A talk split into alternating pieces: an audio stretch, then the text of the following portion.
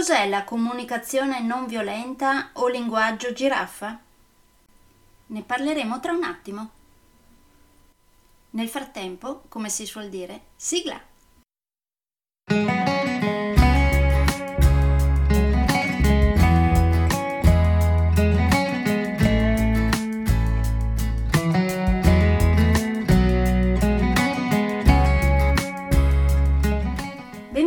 Podcast Coach 3C, che molto semplicemente sta per consapevolezza, cambiamento e crescita, cioè i tre step basilari per il miglioramento.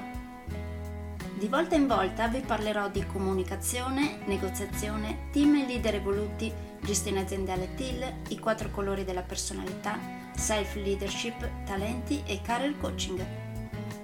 Saranno podcast brevi, in modo che possano essere davvero ascoltati anche dalle persone più impegnate. Io sono Stefania Tratto, vivo a Verona e sono Business Team e Career Coach, specializzata nel coaching neurosemantico, una tipologia di coaching che scava molto in profondità.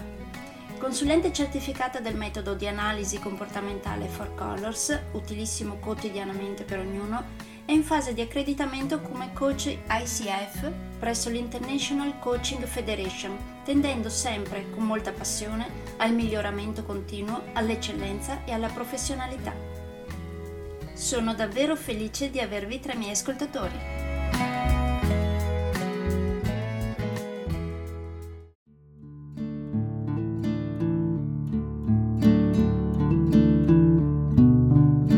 Oggi parliamo di comunicazione non violenta o linguaggio giraffa. Anche questo, come anche per i seguenti, è un argomento che tratto sia nel corso Team Evoluto e anche nel corso Self Leadership, nel senso che secondo me queste competenze trasversali sono importantissime da imparare da piccoli in modo poi da portarle avanti anche in età adulta anche nel lavoro. Quindi comunicazione non violenta o linguaggio giraffa. Lo sapete perché lo chiamano anche linguaggio giraffa? Alcuni pensano che si chiami così perché la giraffa col suo collo lungo riesce a vedere dall'alto. E invece no, si chiama linguaggio giraffa per un altro motivo. La giraffa, proprio per pompare sangue lungo quel lunghissimo collo, ha bisogno di un cuore molto grande.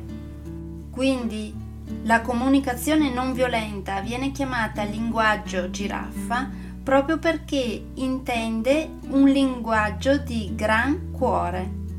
La comunicazione non violenta prevede quattro punti basilari.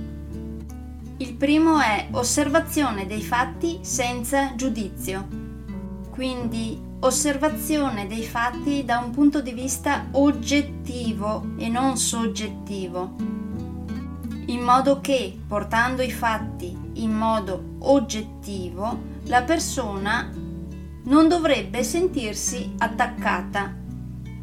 Poi vabbè, ci sono anche i casi in cui ci si sente attaccati anche dal punto di vista oggettivo, ma sono altri casi. Il secondo punto basilare della comunicazione non violenta è l'identificazione dei sentimenti, cioè in base all'osservazione oggettiva dei fatti quali sentimenti scaturiscono nella persona, in modo da farlo presente all'interlocutore. Terzo punto basilare, riconoscimento dei bisogni.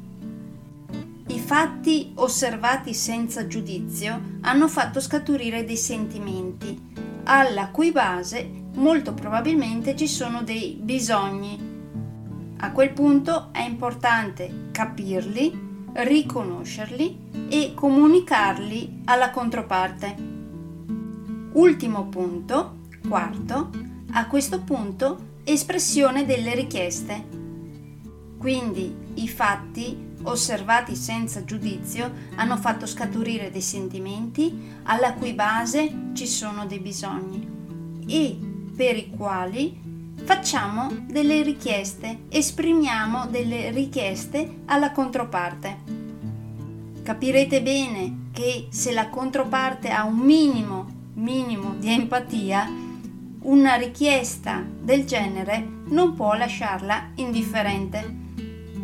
Nel senso sono richieste fatte in base a bisogni che fanno scaturire sentimenti e abbiamo portato un'osservazione dei fatti oggettiva, senza giudizio. Secondo voi come sarebbe se i ragazzi imparassero già da piccoli ad utilizzare la comunicazione non violenta? Se parteciperete a uno dei miei corsi di self leadership vedremo il tutto molto più approfonditamente e magari proveremo già a metterlo in pratica da subito, anche tra i ragazzi e le ragazze.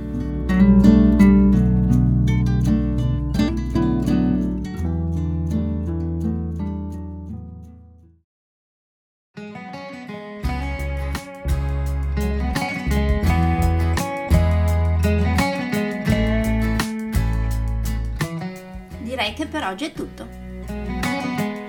Se volete avere più informazioni su ciò di cui vi ho appena parlato, andate sul mio sito www.stefaniatratto.com dove oltre a tutte le informazioni sui miei corsi e sui miei libri troverete anche i miei recapiti per contattarmi per organizzare corsi in aziende, scuole oppure per gruppi di privati, per effettuare test personalizzati for colors o per sessioni di coaching per aziende o per privati, di persona oppure online. Spero di avere il grandissimo piacere di conoscervi. A presto!